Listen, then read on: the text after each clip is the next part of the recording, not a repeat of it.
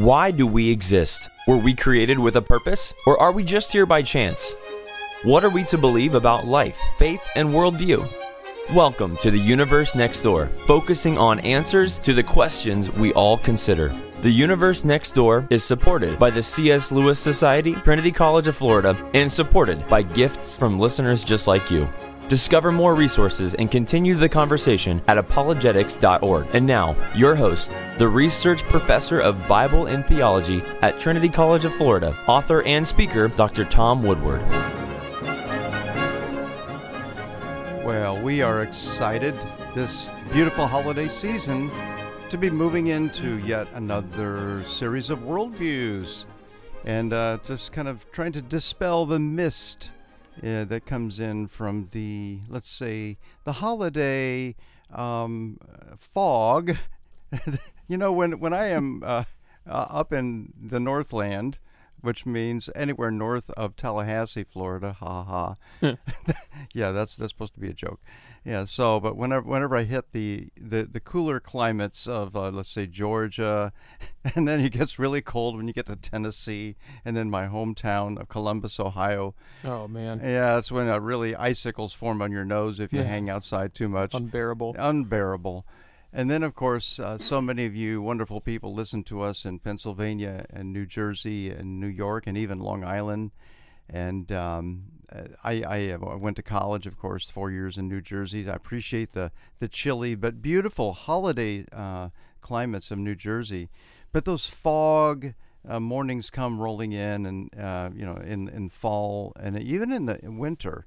Sometimes it doesn't quite get down to freezing, and it's just kind of a misty, and it can be beautiful, but but sometimes it can just kind of penetrate. Well, we've had some foggy mornings here in uh, the the late fall, early winter here in Florida, and it's beautiful, but it's kind of hard to see. And that's kind of the theme for this week and next week, because there's some foggy ideas that spread in when you study the worldviews of the New Age and other, let's say, late 19th and also 20th, 20, and even 21st century. But late 19th century, we see the appearance of worldviews that appear to be Christian on the outside. They seem to have the trappings, the wrapping paper tied up with the bows of Christianity. But when you open them up, hmm, there's something else inside. Mm, Doesn't look uh, like the Christianity that you and I know from our experience, from our studies, and there's something new, there's something different. And it may be something that's attractive, but then there might be something that is uh, deceptive, that gets you off onto a side rail, that takes you away from the truth. And we don't want to be unaware. We want to be fully aware of anything of that nature. So we're dealing with a couple of foggy worldviews. Is that okay to use, Nick, that uh, imagery? Yeah, I didn't see that coming. That was a good example. Okay, yeah. And by the way, speaking of dispelling the fog, thank you for uh, your work in helping us to understand Mormonism.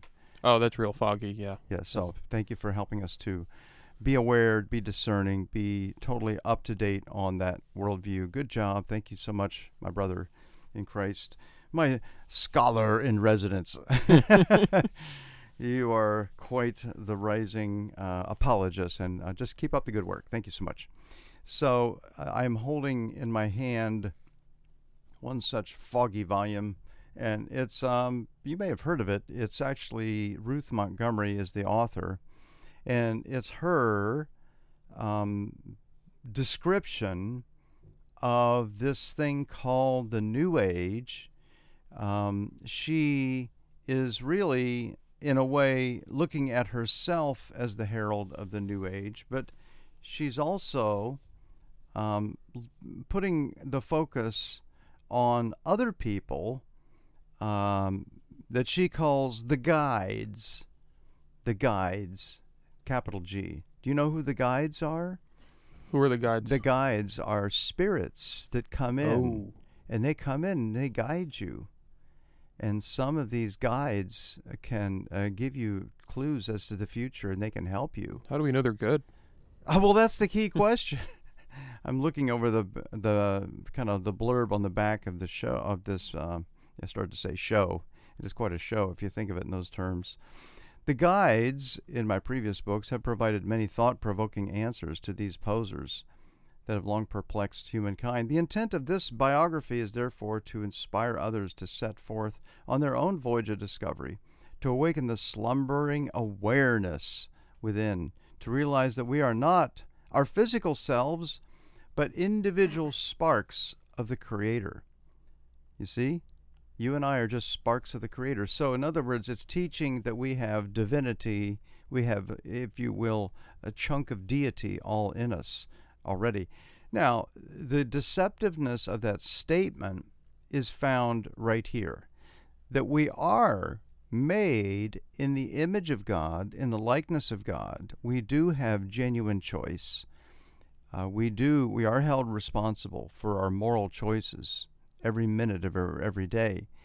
And in that sense, we are in a kind of a mirror image of God, but those choices are marred by horrifically bad choices. In other words, a certain percentage of the day, and it's never zero. Okay, we all fail, we all sin.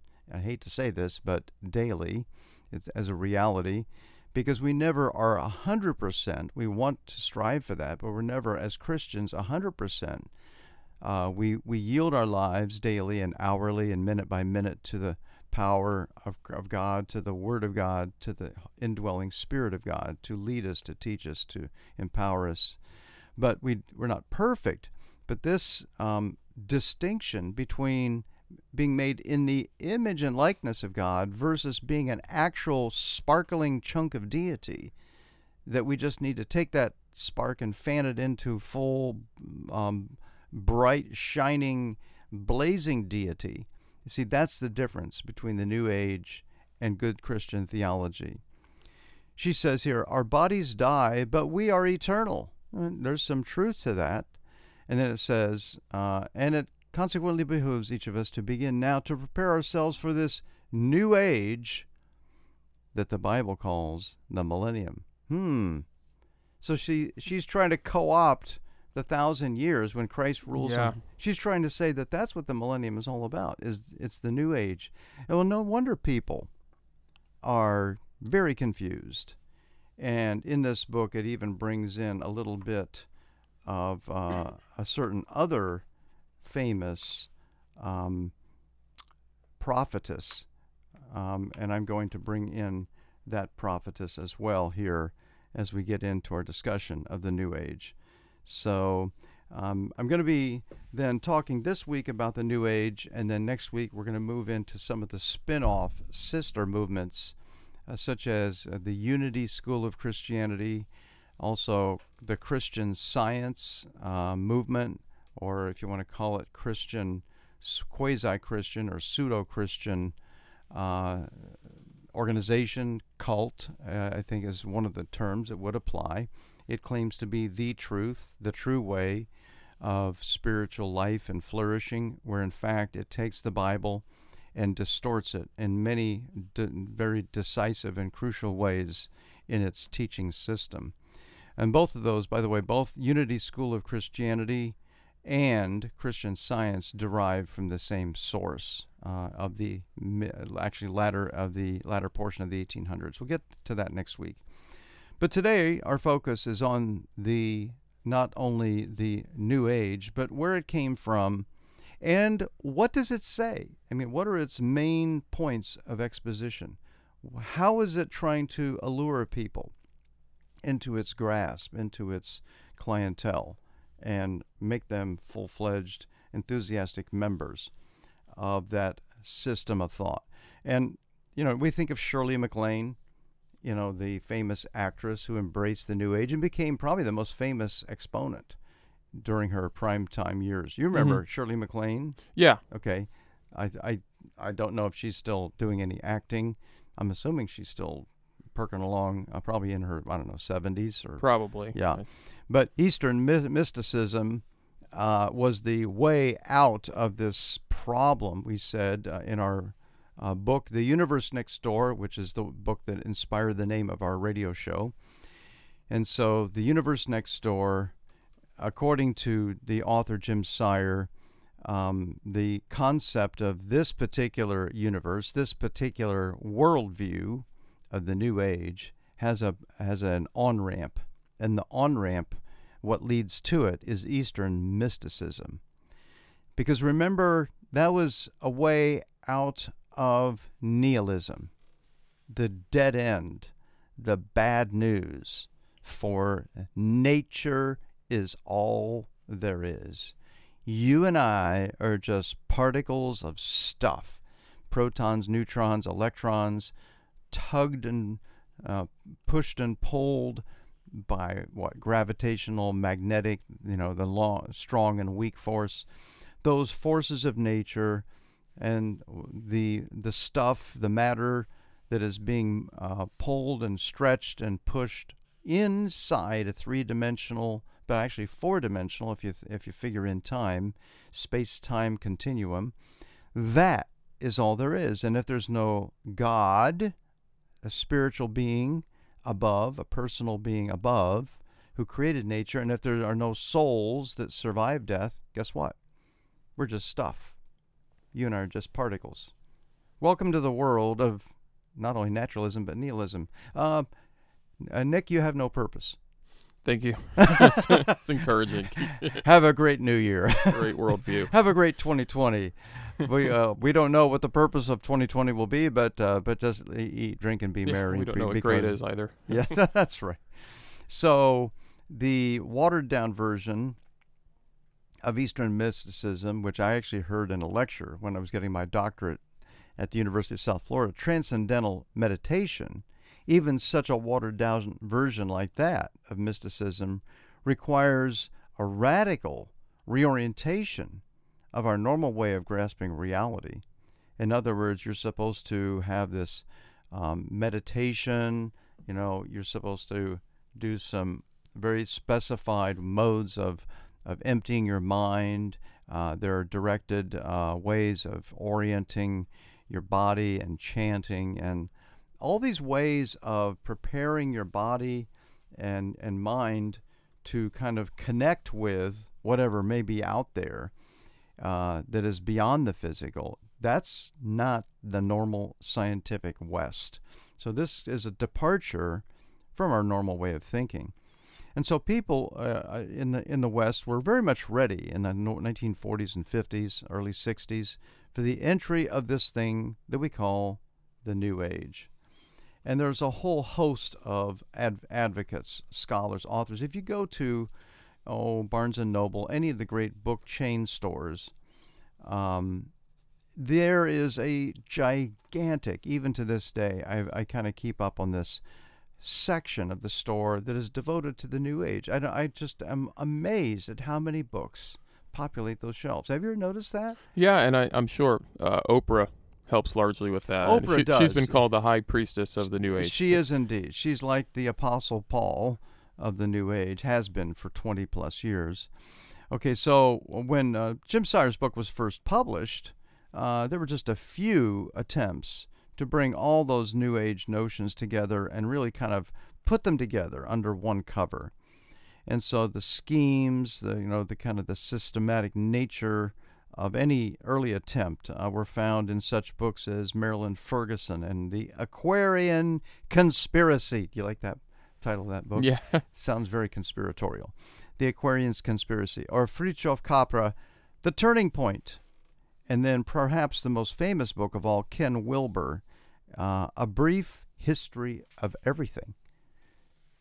It almost sounds like Stephen Hawking's. Theory. It does. It really good good observation. Well, Ken Wilber uh, is actually a guy I encountered in my doctoral program in rhetoric. Oh wow, really? Yeah, because his rhetoric is so zingy. I mean, and so people in the area of rhetoric noted that he, uh, you know, he makes all these interesting claims that uh, we are creating reality through our words. It's almost like word magic. You know, I declare you my dragon, my pet dragon. and guess what? All of a sudden, wait a minute, you did not turn into a dragon. Come on, Nick, try again. Trying. it di- it didn't work. Oh well. so much for word magic. Okay, so uh, and and interestingly enough, one of the great resources I, ju- I need to mention this, and um, I, I just really I'm so thankful for this amazing scholar, is Doug Groothuis. Uh, Doug Groothuis, Unmasking the New Age, is probably the single best readable book. Uh, it's from InterVarsity Press. Doug Groothuis. By the way, it's a funny spelling. Let me just give that to you. G R O O. That's double O. And then the T is actually a TH, like the TH of Beethoven. And then the ice is not I C E, it's U I S. So you're familiar with that. His other book, Christian, Yeah. Christian Apologetics. Yeah, yeah, he has a ton of books. Oh, yeah, he does have a ton of books. I think he's written probably, I don't know, six or eight or ten Yeah, inclu- sure. including a couple really famous philosophical books, one on Jesus and one on Pascal. But anyway, Doug Groothuis, G R O O T H U I S, Doug Groothuis, great scholar, top uh, drawer. I mean, he's like the scholar in residence at Denver Seminary. Has written a very powerful book. I think he's actually written three books on the New Age, but Unmasking the New Age is mandatory reading if you want to dive into this area. So by the mid 70s, uh, articles and even cover stories in Time magazine were really featuring these topics, these questions, you know, the discussion of what is the New Age teaching? Is it the newest breakthrough in understanding what religion really is teaching us and the road to actual reality as we're finally figuring it out? And so uh, by the end of 1987, that's uh, what, about 30, what, 35 almost years ago, not quite, 32 actually. Time magazine focused on the New Age with a cover featuring Shirley MacLaine, and her story surveyed faith healers, channelers, space travelers, and crystals galore. Does that sound familiar? Sounds interesting. Yeah, yeah it's very, very fascinating. MacLaine uh, dropped out as a major uh, New Age leader, and by the 90s, New Age stories uh, were no longer like avant garde. Uh, but with 20 New Age journals and with all the bookshelf and Borders, Barnes and Noble, etc., other bookstores, it remains a major contender for the hottest, you know, worldview out there. So, what does a New Ager hold to? Well, in the minutes that remain, let me try to tick off. And I think probably we should, you know, go ahead and take and not rush this. We should probably take this week and next week to go ahead and really cover this important topic of the New Age. I think that it's important that we, uh, you know, not try to artificially compress this. Uh, very, very important. And we can next week we can also introduce the the spin-off or the predecessor of movements, as we call them, the Unity School of Christianity, and also uh, just a bit on Christian Science. Okay, so um, the New Age teaches a a view of uh, the world and humanity, and even the understanding of hope and purpose and all meaning in the terms of a radical transformation that is needed, that we uh, as mankind have to undergo uh, in order to have this really breakthrough. In other words, we must understand that there is a transpersonal synthesis of all that we have learned from history up until now. And there is a unifying understanding of what reality is all about that boils down to one truth, one single solitary truth. Are we ready for it? Ready. Okay. So, uh, the New Age, which likes to pick and choose, it's like a buffet. It's like a, a, a smorgasbord. It's very syncretistic. It likes a little bit of this and a little bit of that, and it joins it together in this kind of fruit salad of ideas. But the core idea of the New Age, or sometimes it's been called the New Consciousness, when it gets, gets to the prime reality, it says this and this is really a good statement. I think this is something you can mark down. You can kind of memorize it. Whatever the nature of being, you know, whether it's uh, idea or matter or energy or particle, whatever the nature of being, self is the kingpin. That is the personal self, you individually, yourself is the kingpin. You are prime reality. Hoo hoo, boy, that makes me feel good. Yeah. You mean I'm hmm. in charge of everything? Oh boy. I'm the president? I'm the emperor? Woohoo! Pass the ice cream, please. Load it up. I want three cherries on top, not one. Okay, give me the whole can of cherries. Oh my goodness. Okay. As human beings grow, I'm just continuing here on prime reality. Uh, because after all, if I, the self, me, if I'm the kingpin, if I'm prime reality, uh, this is just I'm just getting warmed up. As human beings grow in their awareness and their grasp of this fact, the human race is on the verge of a radical change in human nature.